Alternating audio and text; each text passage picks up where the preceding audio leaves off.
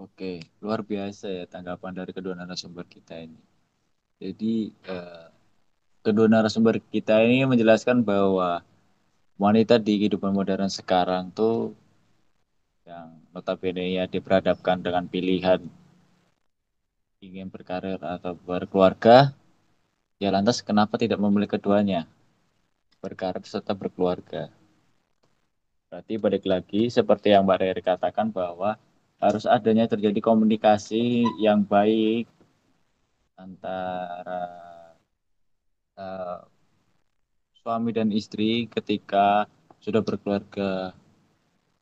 Dan mungkin uh, seperti yang Mbak Rere katakan ya, terkadang tekanan yang lahir itu dari dekat, istilahnya ya dari keluarga. Ketika kita sudah menentukan pemilihan kita untuk berkarir mungkin ya, dan masih menyimpan istilahnya menyimpan keinginan untuk berkeluarga itu nanti dulu lah istilahnya gitu. Tapi kenapa ketika kita sudah memiliki pilihan tersebut dan menjalani pilihan tersebut itu itu tuh merasakan tekanan dari keluarga. Apalagi ketika usia kita yang sudah masang. Matang maksud saya. Uh, yang sudah pas untuk berkeluarga untuk melanjutkan sebuah keturunan gitu kan. Tapi saya juga merasakan bahwa di sini uh, wanita tuh sangat dituntut banyak ya. Harus bisa ngurus anak, harus bisa kerja sendiri, harus bisa ngurus rumah dan yang lain-lainnya. Tapi mengapa uh, istilahnya ketika di dalam berkehidupan berkeluarga itu di dalam hal yang mengurus anak itu tidak dibagi dua ketika kita memiliki sebuah suami misalnya uh, ketika uh, di kehidupan berkeluarga yang saya lihat ya jadi ketika suami itu jatuhnya cuma kerja istilahnya. Istilahnya nyari uang gitu.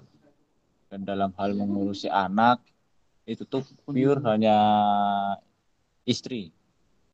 Jadi dalam kehidupan berkeluarga konteksnya di dalam rumah itu tuh hal yang dihandle semua itu adalah istri. Dan perekonomian keluarga atau apa itu su suami nah, kenapa istilahnya kenapa tidak dibagi dua gitu secara tidak langsung kan ketika hal itu terjadi itu pun juga terjadi sebuah patriarki di mana hak seorang istri itu nggak bebas gitu ada seorang istri yang menginginkan dia ingin bekerja. Tapi ketika sudah berkeluarga, dia merasakan, merasakan sebuah kesulitan. Dengan dengan kondisi istilahnya perekonomiannya yang kurang mungkin ya. Jadi ada keinginan seorang istri itu membantu perekonomian keluarganya itu tuh gimana sih kalau menurut pandangan Mbak Tasya Mbak Rere itu gimana ketika seorang wanita ingin bekerja namun kewajibannya sebagai ibu itu tidak bisa dilepas. Lantas apa yang harus dilakukan sih? Mungkin dari Mbak Rere sendiri ya. Silakan. Kalau um, misalnya kita nih udah berkeluarga ya, udah punya anak, terus dengan kondisi ekonomi yang mungkin lagi kurang atau memang sedang kurang gitu. Terus kita mau ngebantu suami kita buat ibaratnya ya tambah-tambah deh buat ekonomi keluarga. Tapi di satu sisi, eh di sisi lain maksudnya eh, kita juga nggak bisa ngelepas tanggung jawab kita sebagai ibu. Mungkin alternatifnya itu kayak tadi yang Mbak Tasya bilang ya, mungkin bisa kerja di rumah. Jadi uh, kayak buka online shop, itu kan sekarang kan lagi banyak tuh kayak gitu.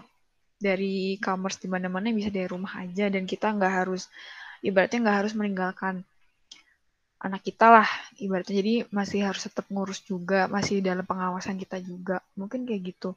Cuma mungkin gini ya yang aku aku ada satu pesan nih buat mungkin uh, buat anak-anak muda zaman sekarang. Uh, kalau menurut aku nikah muda itu nggak salah nggak sih nggak salah karena kan ya apa ya itu pilihan kan cuma kalau bagi aku pribadi dan mungkin aku cuma ngasih saran aja ke anak-anak muda, zaman sekarang. Kalau sebenarnya menikah itu bukan satu hal yang ibaratnya kalian hanya menghindari zina sih, bukan. Karena menikah itu kalian juga harus mikir kayak, yang pertama tuh ekonomi. Ekonomi itu yang paling penting dan yang kedua adalah mental kalian. Kenapa? Karena kasus-kasus perceraian segala macem yang banyak saat ini yang lagi booming saat ini tuh pertama tuh masalahnya dari ekonomi. Kedua, ya karena mereka sama-sama nggak siap dengan tanggung jawab masing-masing gitu loh. Tanggung jawab sebagai suami itu gimana, sebagai istri itu gimana. Bahkan masih banyak yang ibaratnya suaminya masih senang main-main ke sana sini, nggak mau dilarang-larang, sedangkan ya sebagai kepala keluarga kan dia nggak bisa dong sebebas sebelum mereka masih bujang gitu loh. Kasarnya kayak gitu. Jadi kalau menurut aku, yang pertama itu ekonomi sih. Itu itu jadi hal yang sensitif sekarang.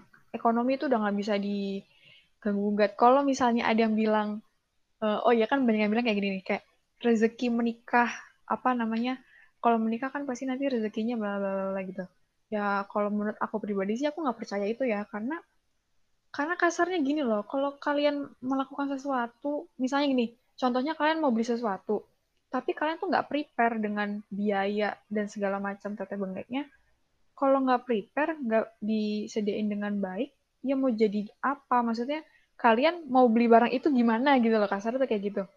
Kayak ya jadinya cuma ngawang-ngawang aja kan. Kasarnya cuma ngahalu aja kan, mau ini, mau itu, tapi kalau nggak ada persiapannya segala macam, ya bohong sama aja bohong gitu loh.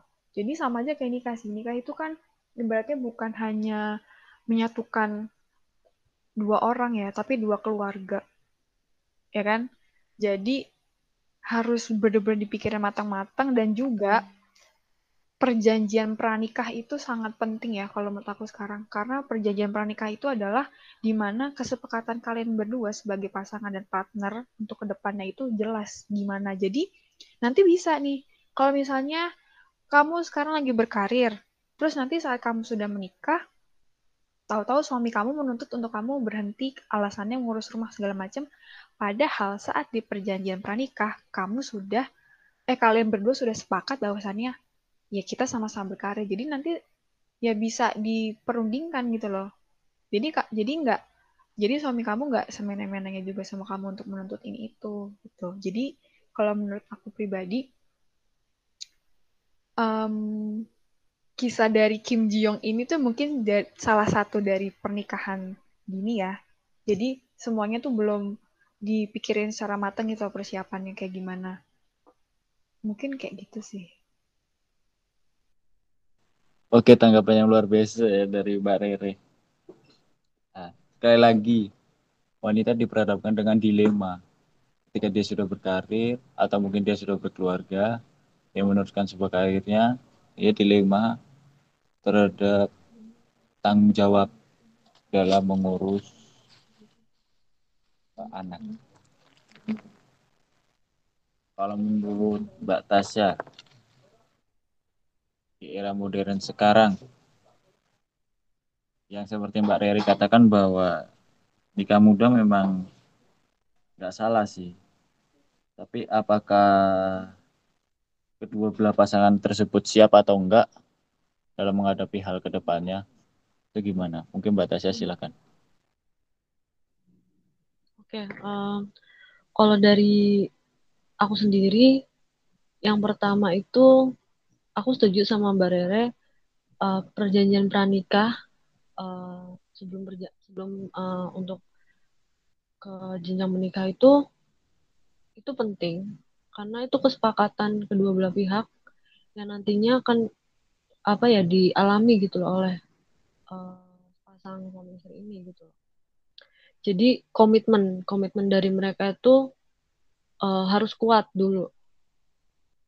Pernikahan dini itu bukan hanya sekedar uh, apa ya angka usia, hanya sekedar nilai angka usia gitu.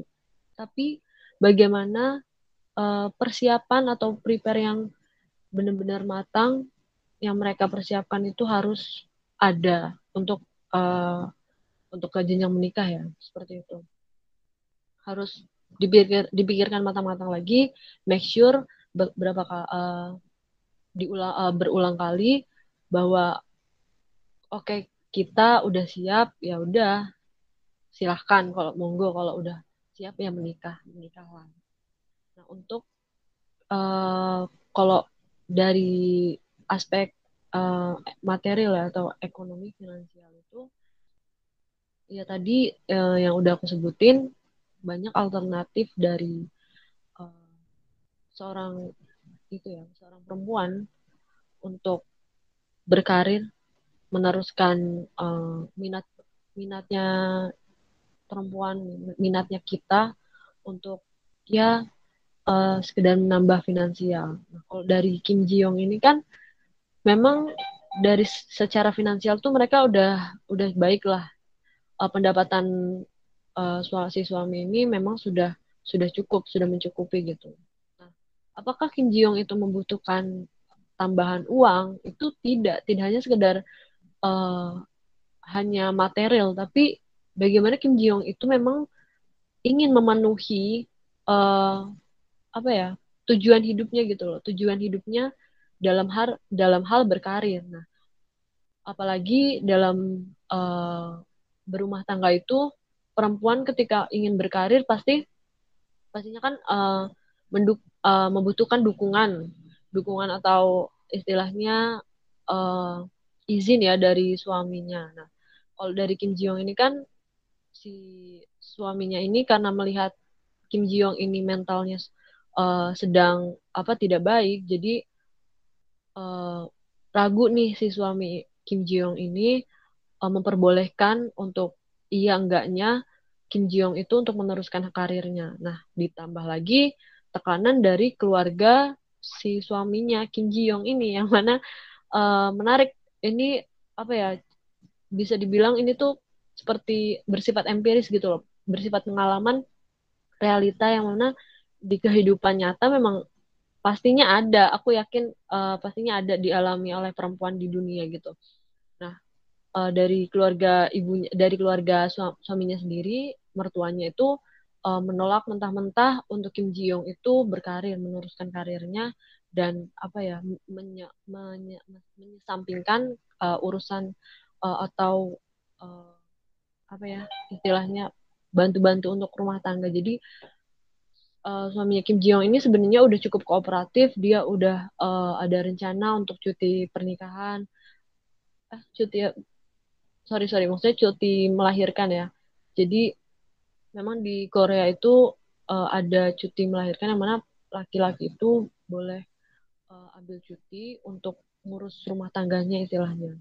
Nah dan si suami ini udah ada rencana itu ada plan itu yang mana ibunya juga harus tahu namun ibunya itu menolak mentah-mentah karena perihal uh, karir anaknya itu sudah bagus, tapi kenapa harus stop?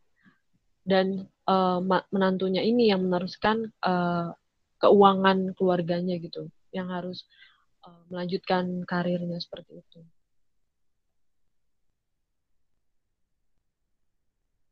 Oke, terima kasih Mbak Tes. Jadi kita diperhadapkan sebuah permasalahan lagi ya apa namanya seperti yang Mbak Riri dan Mbak Tasya katakan bahwa pernikahan muda itu perihal hanya usia. Jadi kayak mungkin saya kasih contoh ya. Kita nikah muda, namun kita sudah komitmen bahwa kita berkarir dulu biar dulu sampai saatnya kita memutuskan untuk memiliki sebuah anak atau keluarga. tapi balik lagi tekanan dari keluarga pasti akan muncul. Dan ada pertanyaan pasti. Uh, apa namanya? Kalian sudah nikah tapi kok belum memiliki momongan? Uh, kalau enggak terlepas dari itu istilahnya kita berkarir dulu. Sampai kita menemukan sebuah partner yang istilahnya benar-benar mengerti kita yang memahami keadaan kita. Tapi balik lagi tekanan dari keluarga. Mau berkarir terus. Sampai umur berapa?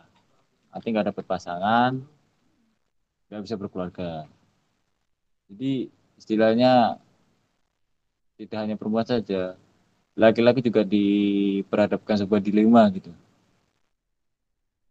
Jadi permasalahannya itu apakah keluarga yang istilahnya menjadi tekanan kita atau masyarakat istilahnya mindset masyarakat yang sudah terbentuk seperti itu jadi secara tidak sengaja juga ketika masyarakat tersebut berkeluarga kalau menimbulkan mindset tersebut. Jadi istilahnya keluarga kita juga berpikir seperti itu jadi gitu loh. Jadi kita diperhadapkan dengan dilema seperti itu. Tapi kalau menurut Mbak Rera atau Mbak Tasya ini dengan kita lihat film Kim Ji Young ini apakah ini mempresentasikan mempresentasikan kehidupan perempuan di zamannya? Kalau menurut Mbak Tasya gimana? Apakah dengan film Kim Ji Young ini tuh istilahnya mewakili perasaan perempuan pada waktu itu atau mungkin pada masa sekarang gitu. Mungkin bisa dijelaskan sedikit sih. Oke.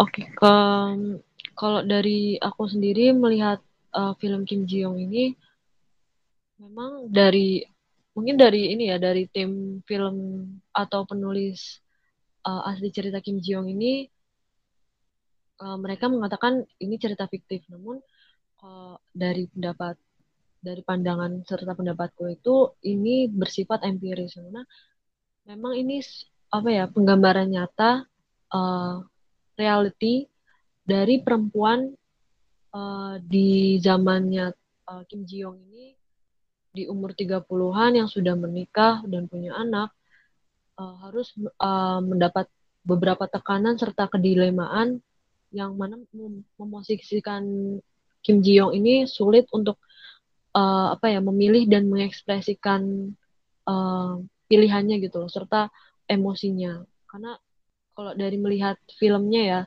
uh, mungkin dari personalnya Kim Ji Young ini Kim Ji Young itu apa ya uh, menuruti uh, hanya nurut gitu loh. Apa kata orang tua atau suaminya serta keluarga dari suaminya atau uh, mertuanya itu dia ya dia cuma cuma bisa iya kalau kalau bertentangan dengan dirinya itu. Dia nggak bisa bilang tidak. Jadi ya sulit juga untuk uh, Kim Young ini apa ya mengeluarkan emo emosinya itu jadi sulit untuk dikeluarkan gitu loh. Jadi dia itu hanya memendam dan akhirnya uh, puncaknya ya dia mendapatkan uh, ini kan postpartum depression gitu.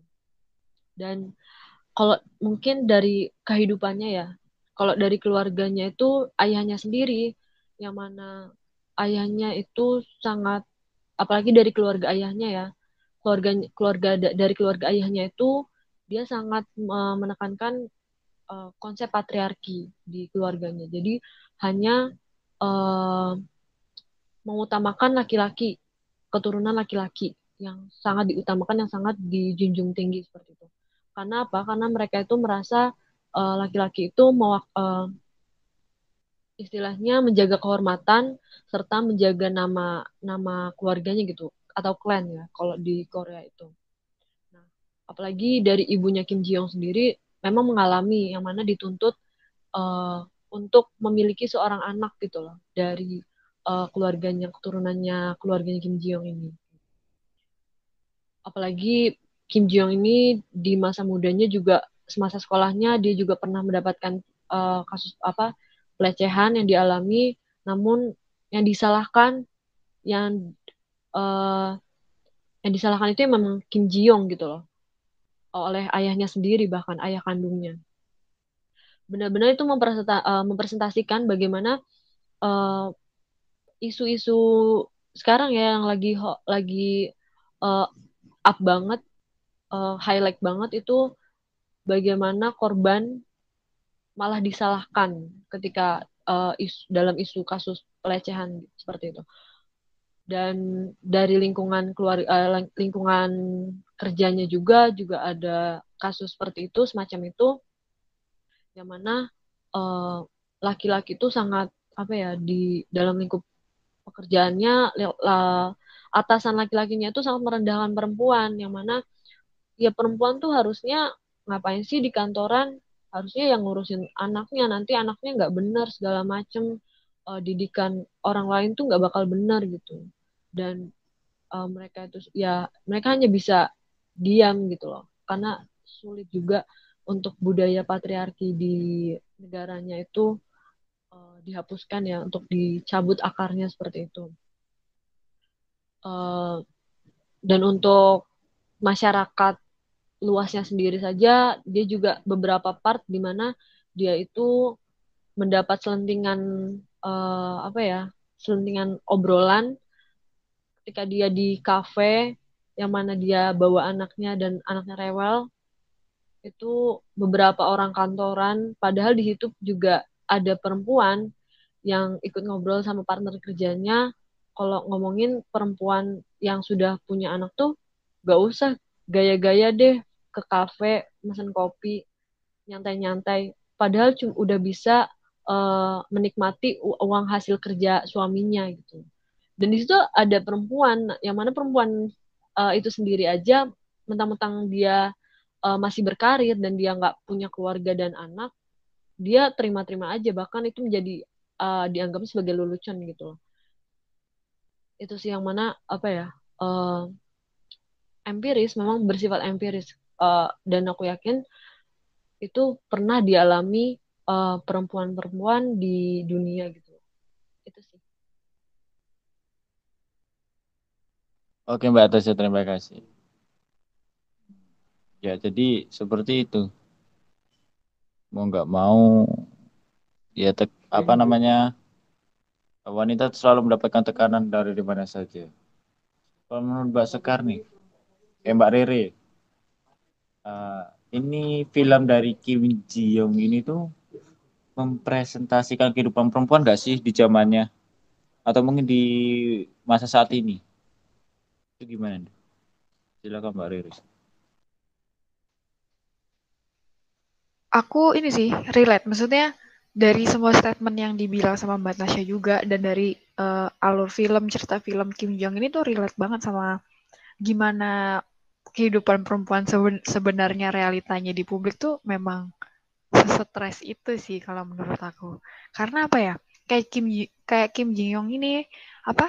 Dia kan di film kan juga diceritain udah berusaha banget buat jadi istri yang baik ya di mata ibu mertuanya juga tapi tetap aja kayak dia tuh nggak mendapat pujian atau apresiasi yang semestinya gitu ya yang semestinya gitu loh yang pantas gitu loh buat dia terus juga tadi Mbak Tasya bilang kalau ayahnya itu juga um, budaya patriarki patriarkinya udah dari zaman dia masih sekolah. Kalau kataku apa ya? Di zaman itu memang ini sih anak laki-laki tuh lebih di nomor satu kan entah kenapa. Nggak tahu juga kenapa gitu kan. Padahal ya kalau dipikir-pikir kalau nggak ada perempuan ya gimana kalian gitu loh. Sih? Kayak lucu sih sebenarnya lucu aja. Kadang sakit apa ngedengernya tuh sama kasus-kasus perempuan zaman sekarang tuh kayak kena pelecehan, terus diskriminatif banget, habis itu bahkan sesama perempuan pun juga nggak mensupport gitu loh. Maksudnya sesama perempuan aja masih bisa saling menjatuhkan kan? Ini udah nggak benar gitu loh, udah nggak normal lah menurut aku. Jadi ya kalau dibilang film ini mempresentasikan kehidupan perempuan zaman sekarang? Iya. Iya banget. Bahkan zaman sekarang itu lebih parah daripada apa yang diceritakan di dalam film itu. Mungkin kayak gitu aja sih. Oke, terima kasih Mbak Rere atas penjelasan. Mungkin kita ini ya diperadab dihadapkan dengan ujung ujung podcast ini. Mungkin sebelum kita tutup ya, saya ingin istilahnya mendengarkan. Apa sih yang ingin dikatakan seorang perempuan? Dari Mbak Tasya sama Mbak Rere tentang dunia ini atau tentang masyarakat atau lingkungan lah bebas lah apa sih yang ingin dikatakan? Istilahnya atau unek-unek atau apalah terserah. Ya mungkin berkaitan dengan patriarki atau kesenjangan kesetaraan. Gitu. apa sih yang ingin dikatakan? Mungkin dari mbak Tasya. Silakan. Oh, oke. Okay. kalau dari aku sendiri um, mungkin dalam apa ya budaya itu memang hal yang klasik ya itu udah kayak jadi turun temurun gitu loh eh, budaya patriarki itu apalagi kalau di dari film Kim Ji Young ini di mana Korea Selatan itu memang susah sekali untuk dihilangkan, dipudarkan gitu loh uh, budaya patriarki. Namun kita bisa alternatif uh, untuk apa ya menyuarakan hak dan kewajiban kita itu lewat uh, birokra birokrasi uh, keanggotaan ini ya parlemen parlemen perempuan yang mana uh, kelompok perempuan itu memang penting sekali untuk apa ya memasuki tatanan pemerintahan dalam mengadvokasikan uh, semua suara dan apa pendapat serta saran dari perempuan uh, di suatu negara seperti itu. Kalau dari aku mungkin supremasi hukum ya, supremasi hukum sendiri yang mana uh, apakah sudah memenuhi uh, kebutuhan dan kewajiban perempuan nih uh, pada era masa uh, pada eranya yang mana kami itu uh, telah mengalami banyak hal yang menurut kami seharusnya tidak kami alami gitu loh. Seperti ya tadi kasus pelecehan seksual itu. Yang mana jangan salahkan kami kami itu korban. Mau apa pun pakaian dan ekspresi kami yang kami uh, tunjukkan atau kami lakukan di publik itu tuh ya itu bukan salah kami. Kami sudah seperti itu gitu loh. Yang sudah yang sepatutnya disalahkan ya pastinya tersangka kayak gitu. Pelaku dari uh, pelecehan seksual itu gitu.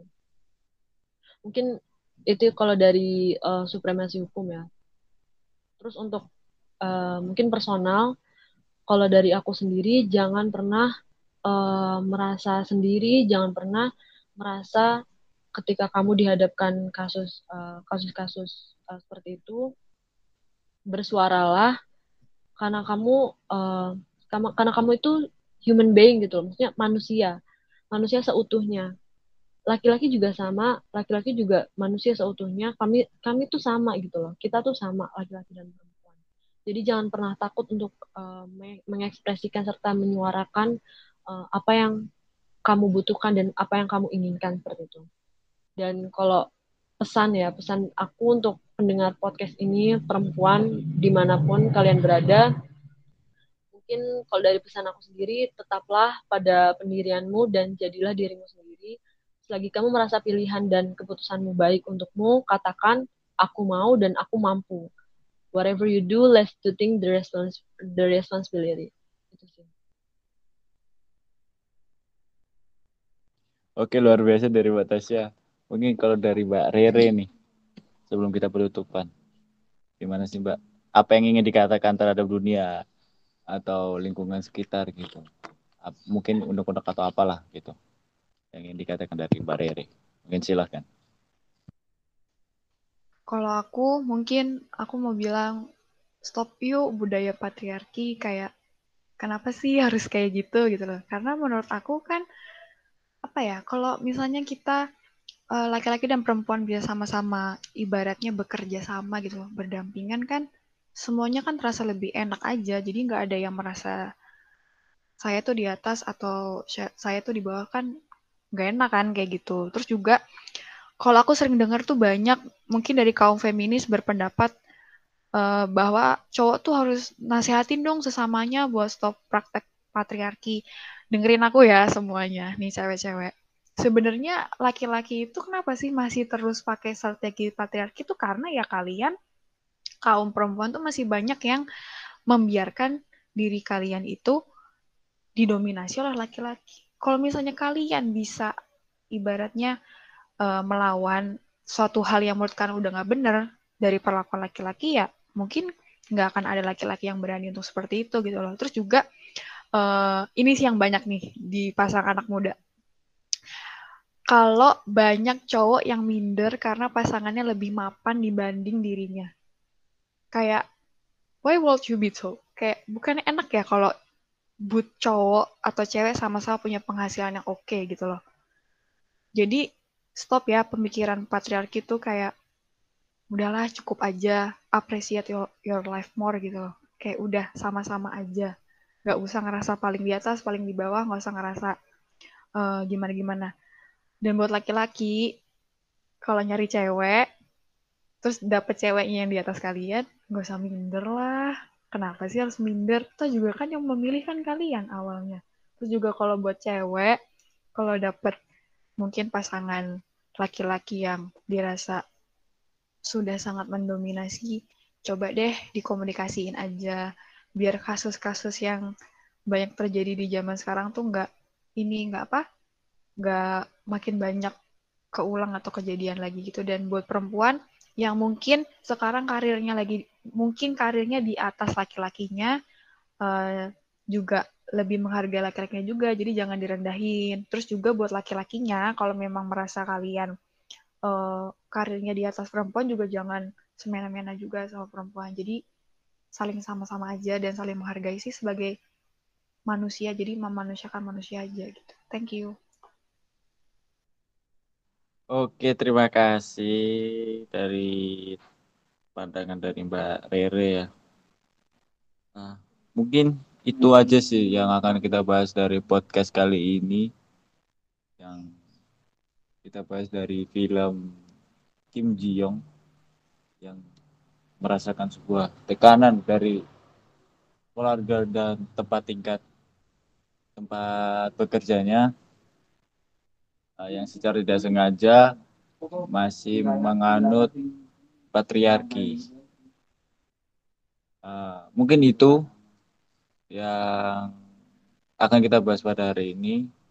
Terima kasih kepada dua narasumber atas pendapat dan pemikiran yang sangat luar biasa yang pastinya teman-teman yang mendengarkan podcast kali ini akan istilahnya matanya akan merasa terbuka lalu kehidupannya mungkin akan uh, bakal berubah ke depannya uh, mungkin itu saja uh, sekian dari membawa podcast kali ini saya Niko. Saya akan tutup podcast ini. Terima kasih atas kedua narasumber. Assalamualaikum warahmatullahi wabarakatuh.